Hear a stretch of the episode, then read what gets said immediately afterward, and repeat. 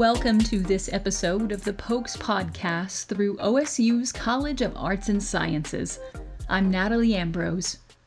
Our guest today is Tyler Bunch, a former OSU student who studied theater and went on to become a successful puppetry and voiceover artist. During our conversation, we chatted about his time at OSU, his fascinating transition into the craft of puppetry, and the top notch work he has produced for companies like the Jim Henson Group, PBS Kids, Pokemon, and Sesame Street. In addition to voiceover work and puppetry, Tyler works consistently as a producer, director, writer, and actor. Tyler Bunch, welcome to the podcast today. I guess we're done. You listed all of it. Uh, it was really fun being here. Good to meet you. And uh, all right, this was see see you later. Okay, Um, wow, that was that was that was pretty glowing. Uh, glad to be here. Thank you so much for that uh, awesome introduction. And uh, yeah, I've been a very lucky dude. Very lucky. You have, you have. So I would like to start out our conversation giving our listeners a little bit of context so they can understand where you came from, um, which always helps us understand where you are now. So tell us a little bit about your background before your time at OSU. My father started his uh, undergraduate degree at Northeastern State uh, in Tahlequah, which is where I was born. My father pursued a career in education, specifically collegiate level theater arts education. And because of him finishing his schooling and trying to find jobs with tenure and trying to find jobs when the market wasn't so great in education, uh, just regular jobs to kind of keep a roof over our head. We moved around a lot between the ages of zero and uh, 12. I think I moved 17 times. Wow. Um, always the new kid. Uh, and then the last kind of major move was when, when my folks decided that uh, it would be better if, if they separated. Um, we were in Louisiana at that time. My mother moved back to Tulsa, where I wound up uh, being for my entire high school career and being Oklahoma at that time, which is uh, how I jumped into to go into a to a state school. Was gonna be a zoologist from the time I could talk and walk. Um, loved animals, loved watching them, drawing them, taking their pictures, figuring out what they like to eat, all that stuff. Um, but the time of my parents' divorce, up to that time, spending time with dad was being at his side at work because, as all teachers will tell you, it's an all encompassing lifestyle.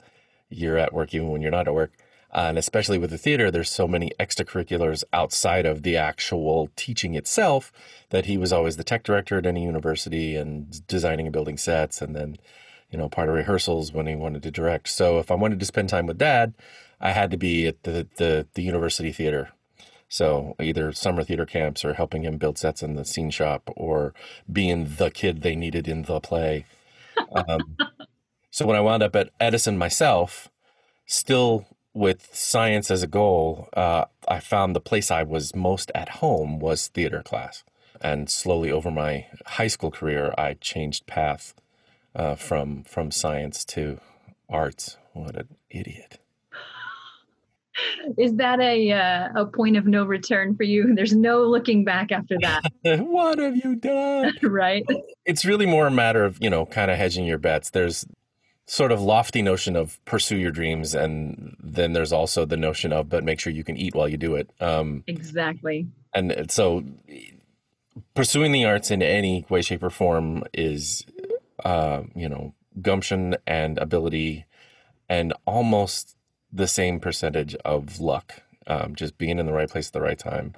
And it's just a matter of the levels of the luck as to to what leads to the next uh, bit of good fortune. So it was probably not the most stress-free choice to to enter the arts but i mean who can really say that their career doesn't give them stress Exactly.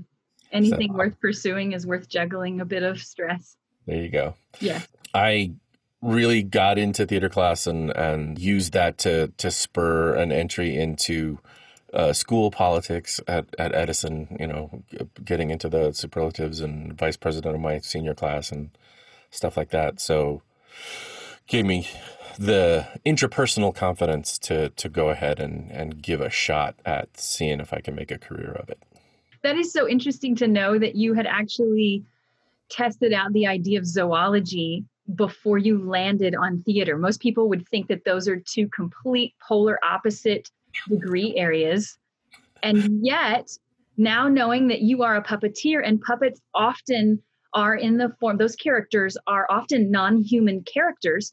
True. That idea still, like that fascination, probably still rests with you a little bit, but you're able to use it in a different way. That's very cool to think about. That's an interesting connection, and one I one I hadn't necessarily heard verbalized, but it makes sense because one of the the things that interested me the most about the animal world was what the differences in behavior and where animals live, what they ate, you know, their literal um, life from beginning to end as to how they were differentiated in the whole landscape of zoology. So, yeah, it's interesting that you say it that way because one of the things I I guess I do try to do consistently is in the typical acting choices of, of justifying a character's existence and why they're in the scene and their, what their quirks are. I, I have relied a few times on my knowledge of, or at least my awareness of animal behavior and how it could uh, affect the, the silly things I do when I play with dolls. I love that. and I love how um, off the cuff you describe what you do. Tell me a little bit about your time at OSU, uh, specifically as a theater major, maybe something that stands out, what you remember most vividly, skills that you learned there that maybe you still use, things like that. The thing I carried away was the notion that pursuing your art is inevitably tied to burning the candle at both ends. I was fortunate enough to uh, once I chose Oklahoma State University because it had a graduate level program. I wanted to risk as little as possible being a big fish in a little pond. I wanted to go somewhere where I could feel that if if I were in an acting class, there were people there that were going to push me. If if there were uh, theater roles available for productions that were being done, I wanted to be able to say that I had a good amount of competition if I was fortunate enough to be cast in those roles. I, I wanted to to get as much exposure to as many different ideologies about the art form that I was deciding to go into as possible. So Oklahoma State was generous enough to give me a small scholarship from the theater department, which one of the requirements was uh, I had to take certain courses. I had to audition for every main stage or minor stage production, and I had to accept any roles offered. Those were the the basic rules of my scholarship. I did not realize how much that was going to kick my butt because when you take introductory theater classes, you you have certain requirements outside of the class as well that have to do with the productions. So uh, if I'm taking uh, intro the the first scene shop course, which was a freshman required level course, you have to work backstage at least one show. I was cast in all three shows that semester, so there was one show that I was in where I had a very small role, but I was the costume master for the show, which meant I was showing up early, uh, pulling stuff out that had been in the washing machine and fluffing and iron and make sure everybody's costumes were ready then getting my costume on, then going and doing my part in the show, then going in costume to the rail and working the main curtain because it was my job to work the main curtain, which I actually messed up once. And I actually took what's called the electric, the thing that holds the lights to the front row. Yes. Open to the second act, I had cranked, cranked, cranked, and it's like, it's still dark. Why is it dark? I look up and I had taken the lights all the way to the loft of the ceiling, 30 feet out of position. Oh, and I had to, crap, and I, and I you know, quick open the main curtain, and they're in the middle of acting. Mostly the grad students in the middle of uh, Arms and the Man was the production. George uh, was, was Shaw play. I'm trying to sneak the first electric back in slowly over the course of the of that opening scene of the second act. So they're on stage, you know, in the living room, uh, lounging on an ottoman and having their very uh, highfalutin conversation, and this UFO is slowly descending over their heads, which the audience can't see because it's behind the apron. But the lights are just like slowly going in. You can see them glancing up every once in a while, like what the is going on? And I finally got it back into position. I won't say it's anybody but my fault. I was a little with the schoolwork and the rehearsals and the rehearsals for acting class and being the tech for production as well as being in the production and It it means I didn't really sleep. Again, when you want to be an artist, your your full-time job is pursuing an art, you know, pursuing your art and you might also just have to have happen to have a full-time job to support that pursuit. It's like working two full-time jobs until you're fortunate enough that the art actually pays you a living wage. The first years of most people's pursuits is just about that exhausting. So learning how to manage that kind of energy output was was helpful. Yes. It may not have been the intention, but it certainly was helpful. I love hearing live theater stories. I have two degrees in theater myself. Oh, nice. And I, uh, in undergrad, was trained as both performance and designer. So I understand two sides of the same brain working at the same time under the lights and then also before and after rehearsals in the show. So I love hearing stories like that because you truly have to fix it in real time and pretend like it was completely normal. That was mm-hmm. fine. Everything is fine. This is fine. Meant to happen. Tyler, what I hear you saying, and this is something that many of our listeners will probably resonate with, is that an artistic approach is immersive in its own nature. And so that's part of our research. We do our art, and that is research and um, we take what works and we keep doing it and we learn from what didn't work so that we can recognize what we can maybe sustain so some of our students who are listening or even our professionals will be hearing some of those things through your career and so i want them to maybe learn a little bit from your own experience through laughter and through trial and error in maybe a, a laboratory setting as well I really appreciate you being so open about your experience uh, at OSU and especially that you were juggling so much during that time. That matters a lot because, like you said, it's a setup for what the early years of your career were. Tell me a little bit about your time after you left OSU and what it was like juggling pro- projects and kind of getting started in your industry my immediate departure from OSU was more financial choice than anything. Uh, my father had finally landed after getting his doctorate in directing from the University of Florida in Gainesville. My father, Dr. Thomas Edward Bunch, was a tenured or on his way to being so professor at Eckerd College in St. Petersburg, Florida. And one of the perks of being on the faculty there was that his progeny did not have to pay tuition. So both my sister and I uh, I, I finished. She completed her collegiate career at Eckerd College. Uh, you know, with with no student debt to speak of, which hardly anybody can say that. A Another, huge accomplishment. Yeah, yeah. So, sort of took one semester off uh, between Oklahoma State and and going to Eckerd by doing Disney's college program, which I auditioned for at OSU totally assumed that I was going to be in the character strand and putting on Goofy and walking around and entertaining people, but wound up pushing buttons on the ride Body Wars, which is, if anybody's been to the parks, it's a simulator ride that doesn't exist anymore, but it's like the Star Tours they have now, where you get shrunk down and injected into the human body and you're going through veins. And, and oh my goodness. Very silly thing. But um, that was an amazing experience in and of itself because when you work and play for Disney uh, on the college program, at that time you were in a condominium complex called Vista Way. And Vista Way not only housed all of the various and sundry collegiate age kids who were in similar positions, what they called the face jobs at Disney, cashiers and people who check you in at the hotel and people who are serving you food. Also for Disney World's Epcot Center, the the World Showcase with uh, the small sort of uh, station examples of of different uh, cultural I guess you'd say colors and architecture and certain things about different countries. All the folks who worked in the face jobs in those countries were also from those countries. So I had suite mates from China, West Germany, France, Italy.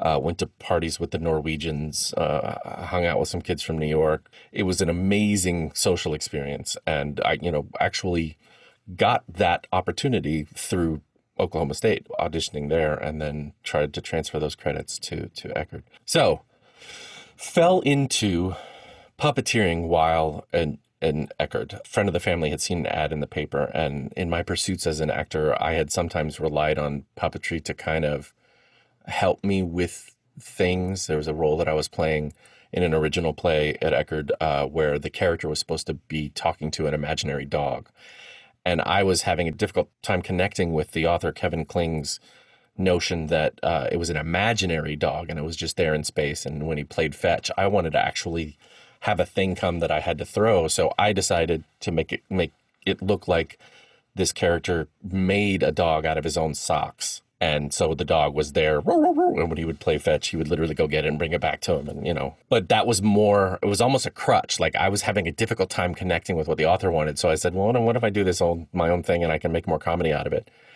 And this friend of the family who had watched me do that kind of stuff was like, hey, I saw this. It was a guy who had worked as a local hire for the Jim Henson Company when they had been doing their first uh, contractual obligations for the franchise cooperative efforts at Disney World. So the Muppets at Disney World, they needed a lot of extra folks. And this gentleman who had been a church puppeteer in the Tampa Bay area, building puppets and making his own shows his whole life, got on the list and went and learned this whole new world of what's called monitor puppetry. And what that basically means is whenever we are doing what we're doing with this inanimate object, be it uh, a marionette, uh, what we call an arm and rod puppet, which is what most uh, Muppet style puppets are. Your hand is in the mouth, arm, uh, rod. It has rods for the hands, like the black rods everybody makes fun of being on Kermit and Piggy. Manipulating those objects uh, within the frame, being cognitive of the audience's point of view, because we are making things that don't actually have eyes, can't actually breathe, carry across the illusion of those things it's kind of proscenium dependent. It's kind of dependent upon the point of view of the audience to truly make that fantasy a reality in order to, to create the illusion specific to the audience's point of view. We kind of have to see it. So whenever we're doing what we're doing to manipulate those things the right way within that frame, within the audience's point of view, we're also looking at that same thing on a television monitor usually just out of sight, which is why I keep looking down. So we keep our heads down. Uh, and we're manipulating the objects while looking at ourselves on this TV so that we are doing it appropriate to the specific point of view that the audience is going to absorb the material. So, monitor, television monitor puppetry was a whole new thing to this guy. He went home and practiced by himself and then realized he wasn't going to get anywhere unless he found people to play with. So, he put in the ad in the paper I don't want money. I can't pay money, but I want to teach people how to do this in the hopes that maybe something will come of it. And this friend of the family is like, "You like puppets, right?" And shoved it under my nose. And I I went, and it was really cool. A bunch of people showed up. There's like 20, maybe almost 30 people the first night. Wow. Around 20 the next week. The next week there's maybe eight, and then about four or five weeks in, there were four of us. Technically five, because Todd, the guy Todd Coyle, was the one who was doing it. And we liked it so much. He was like, "Let's do this twice a week." So we would just literally practice the art of manipulating within the frame and lip syncing to songs with the puppet and coming up with little sketches to do and miming for each other with the puppet to see if the other puppeteers in the room could figure out what we were trying to do. Just getting better at the notion of creating this mime esque, clown esque, physicalized performance within the frame and finding the nuances that that allowed the emotion that you wanted the audience to believe the character was experiencing to come across.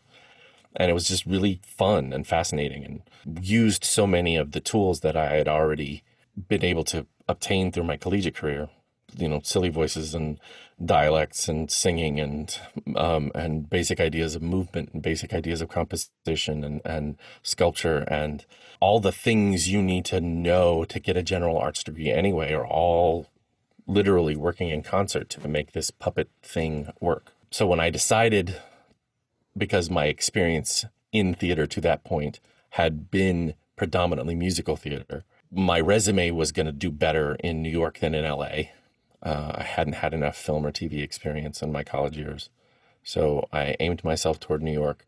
Puppets at that point were just part of the toolkit. So when I arrived in New York, I was lucky enough that my father had worked with a guest artist. Uh, you know, as as some professionals come into the collegiate world to do you know temporary contracts in, in either you know teaching a course or uh, being an artist in a specific way, like uh, teaching a painting class or being part of a, a collegiate production he had kept in contact with with a very talented actor uh, named Robert Aberdeen, and said, "My kid's coming up there. Can you help him out?" So he found me a roommate on the Equity, the Actors Union uh, call board. Uh, somebody was looking for a roommate. I crashed at his place for the first week and just started trying to do it back then.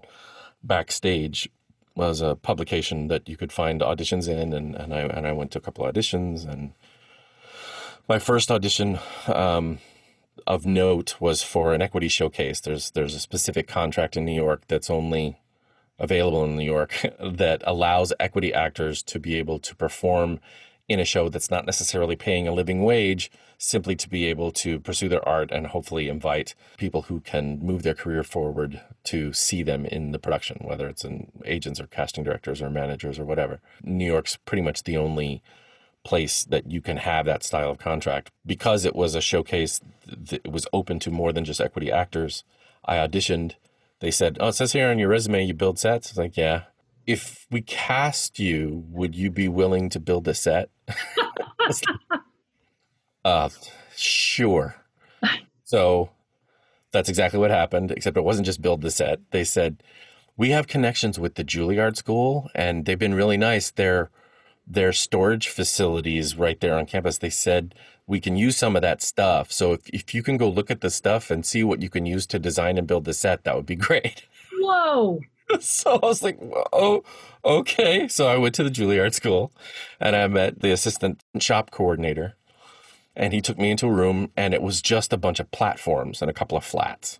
And he said, This is this is what you're allowed to use. I was this? And it was literally just if anybody knows carpentry out there, just literally two by four and two by six platforms. Um, uh, meaning the, the the lumber, and then you know they were four feet by eight feet, some were two feet by six feet, and, and just a menagerie like Legos for theater people. Yeah, yeah basically. So I took, you know, wrote everything down, what was there, and I designed a set that could function for all the scenes of this play that were that was a kind of a montage of scenes about uh, AIDS, actually. So the the play wasn't didn't have a through line narrative other than the connective tissue that that everyone involved had been touched in some way by the struggles uh, with the disease. So there was a, a, a bar scene, there was a diner scene, there was a bedroom scene, there were all these different things, and it was a little studio theater. So I made this thing that could make everybody do what they needed to do. They'd pull out like and kind of loosely based on one of my father's uh, scenic designs, actually, as far as the basic concept. Thanks. And uh, yeah, right. The Juilliard folks came to see it, and so after the after the production, they said, "Do you want a job?" so my first day job was as a scenic carpenter for the Juilliard School for a couple of years while I pursued acting, which I, I kept going. And because of one of the other actors in that very production, he's like, I know a group that would really like you. You should go see them. You sing? I was like, yeah, I sing. Okay. He said, yeah, you should go. I think I think they'd like. That was the New York Gilbert and Sullivan Players, which is one of the only semi-professional um, operetta, operetta companies in the country. Definitely the only semi-professional Gilbert and Sullivan company, and they do full-on productions and tours around the world, but around the country. And that was my introduction to them. That wound up being a, a 10-year relationship where I wound up playing most of the comedic baritone roles in the G&S canon all over the world, which was a lot of fun. Over the time that I was also trying to do other stage work and New York Renaissance Festival back when it was an equity contract and you could actually make some money doing it sent my tape to the Muppets. I called them up after I sent it and and said, "I sent you a tape." They were like, "We get a lot of tapes. It'll be a while, thanks." And so I was like, "Oh crap!" Because then it isn't the case anymore. But back then, the Jim Henson Company cast all of their projects pretty much out of the same office. There was some New York stuff, some uh, stuff in the UK, but for the most part, the New York hub cast everything for the Muppets franchise, for the Sesame franchise, for any the the movie stuff they were building creatures for was pretty much out of that office. So uh, Renee Rochelle, who was the talent coordinator at that time, uh, she's like, yeah, "I'm sorry, you know, we'll let you know." And I let that sit for about a week, and I was like, "I could do this. Why aren't they looking at my tape?" Just let. And I love that about people in the performance neighborhood that they are proactive and they're not just putting food on the table; they're juggling jobs um, being a contract artist myself, even within the last year, I found myself working four jobs at the same time, doing all of the things that I loved, but it does require a bit of maintenance on your schedule and making sure that you're on your game no matter what project that you're working on. Um, something that I uh, I'm fascinated by and I sort of adore. I hear it often when I talk to fellow artists, especially those who have been particularly successful in their career, like you have, Tyler, that they listen through play. And when they get really good at it, people notice.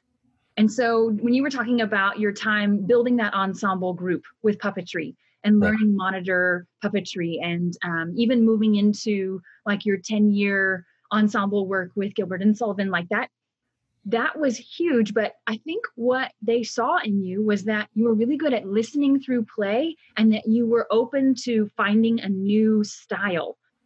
And so tell me a little bit about your specific style within whether you're doing acting, um, acting through puppetry, acting through voiceover work, as you are getting into the skin of whatever character you are asked to play. Tell me a little bit about how you have developed a specific style over the years. I actually can probably that might be another thing that ekes back uh, fifty percent in part to OSU because uh, between the onset of my career there and and when when I had to to leave, uh, there was a changeover in the uh, theater department. There was a new acting teacher. Tracy Callahan was hired at that time. I had already been through basic acting with her predecessor. The theater department at large kind of made a requirement of like, look, this is the we're moving forward. We want everyone to be aligned with the new ideology.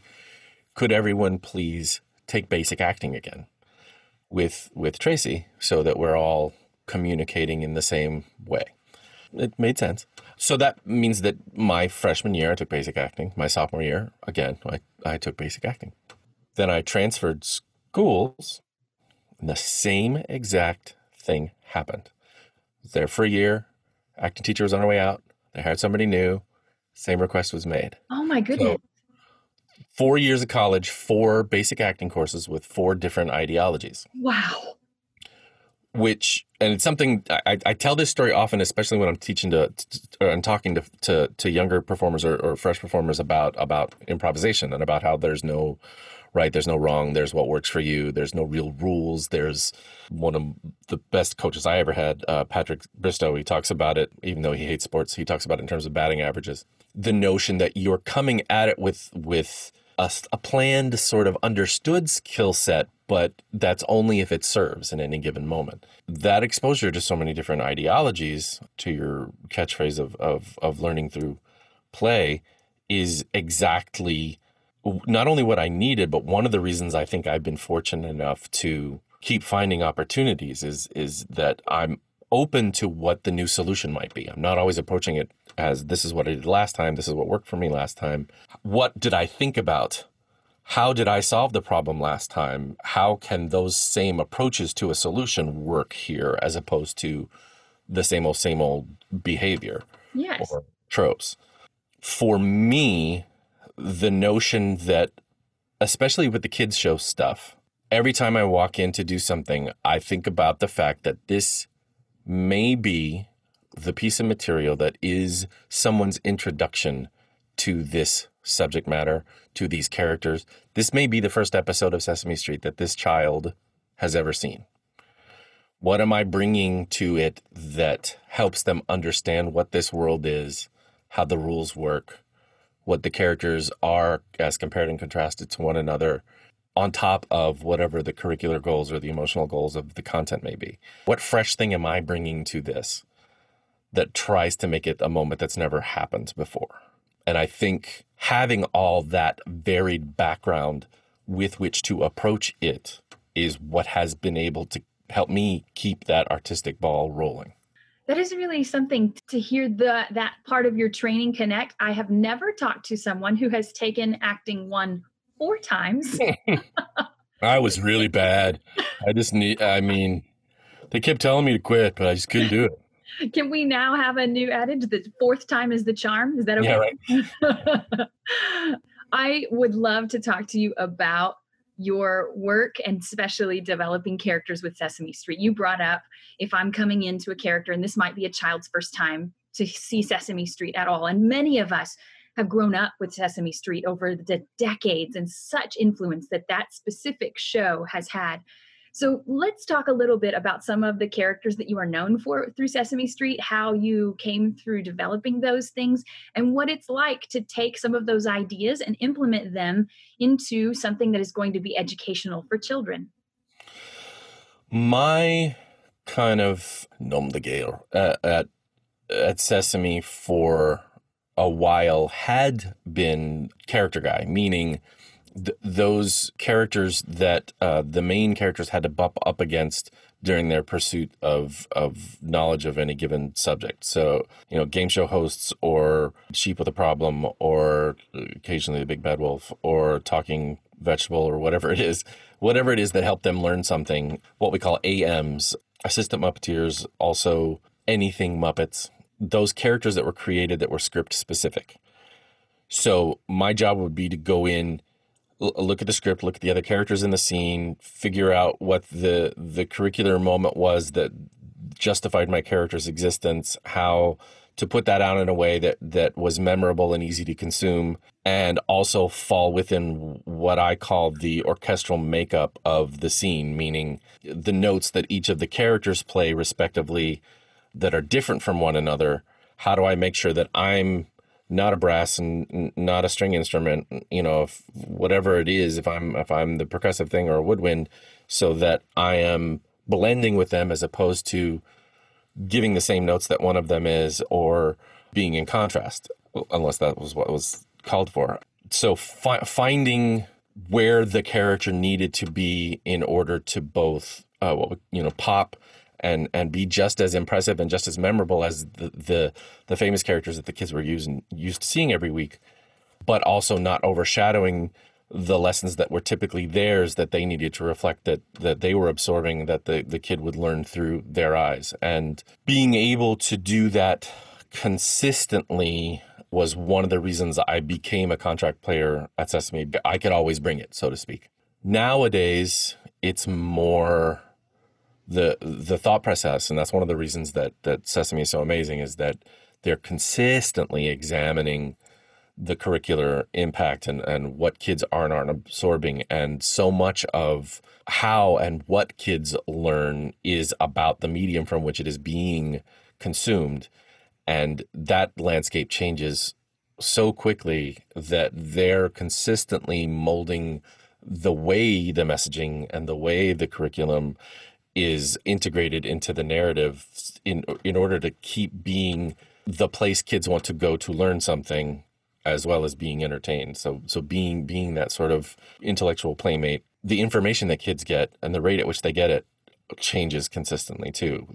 All the screens that are around and, and all the things that they can interact with now. Sesame's ideology about what used to be the informational expert, about the the idea that there's an outside thing that has the information that they're going to learn about, whether it's, you know, Mr. Triangle or the Big Apple or whatever it is. Now it's more of an ownership of information and how how am I integrating into the world and how am I unique in my approach to this situation that's occurring. I'm ultimately reflecting on what it seems to me has been going on as different. Each year we have a different curricular aim that's that's given to us from the bright educational minds at Sesame as to to what they're they're hoping to tackle next. I can only speak to when I'm there and it's my job. I'm noticing I'm fewer times recently being given a uh, character specific goals and more narratively specific goals in in helping the main characters figure out what they need to figure out to translate the curricular goals. Yeah. So, um, over your years, what has been, or who I should say, because they've become like personas to you, who has been your favorite character to play? Um, I was lucky enough to take over the role originated by uh, Mr. Bill Barretta, um, Elmo's father, Louie.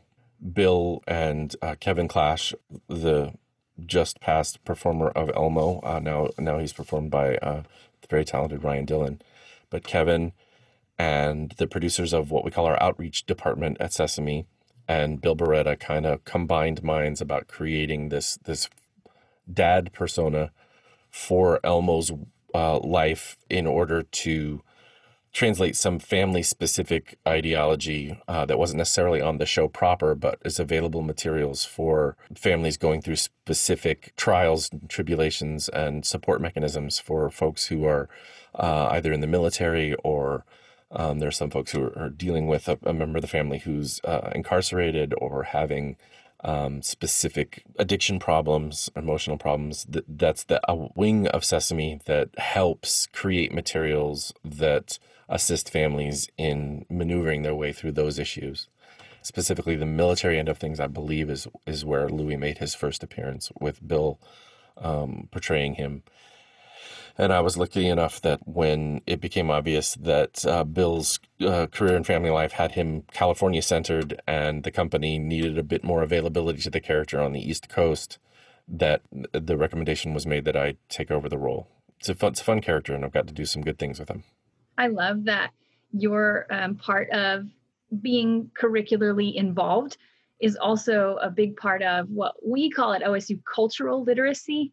So we understand who we are and the things around us within the context of culture. And so Louie is a character that helps kids to find themselves in a story, but also to learn about what's happening around them and to be able to navigate difficult things. So I love that your voice and your talent and your style is a part of that. That's so cool.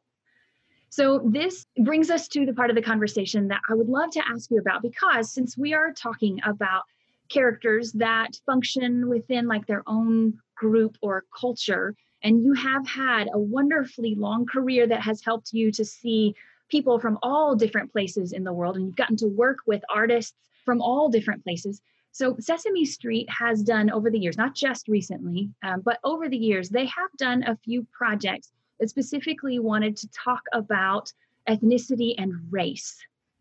And you as a performer, as a part of that group, have been able to be a part of that in some way or fashion. So tell me a little bit about how you've seen your work um, change or be more informed as Sesame Street and the other projects that you've worked on have also discussed the idea of race specifically within the context of families. There've been a couple of opportunities.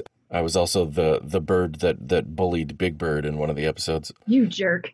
I know, right? um, but that's again to your point. Sesame's consistently tried to tackle the the subject matter that, uh, per the current directive, making kids um, uh, stronger, smarter, smarter, kinder, informing children as to not necessarily a preferred state of being, but showing them that there's always a higher goal to achieve. There's always a place to reach. I was fortunate enough to, to be asked to be part of uh, the recent CNN town hall uh, Sesame Street uh, cooperative effort uh, on the subject of racism uh, as as Louie and introducing just the the topic, just the definition of what racism, which I think we can all agree uh, is is not a good thing. I don't think anybody says yay cancer. Right. I don't pretty confident that nobody says yay racism. Right. To be able to uh, illuminate a subject that may not be immediately communicated in a lot of children's homes, especially children who are in an insulated environment where they may have never heard it before, and then all of a sudden it's coming into their house on True. all of these screens and sound bites and fireworks outside and whatever it is that's introducing the topic to them to be able to clearly represent the idea uh, in an absorbable way to start the conversation within households. A lot of people ha- have watched that scene between Elmo and his father, and I'm certainly proud to have been part of it and more than hopeful that it has begun a conversation about a subject that may have been rightfully taboo, but needs to be discussed nonetheless. So I'm um, very, very proud and consider that kind of the, the biggest thing I've done in my career so far. Wow. I can't think of an accomplishment that bears a deeper influence that makes a more long term impact than that. And it doesn't come with a trophy and an acceptance speech. But I personally want to thank you for your part in that and that that was birthed a long time before the recent town hall.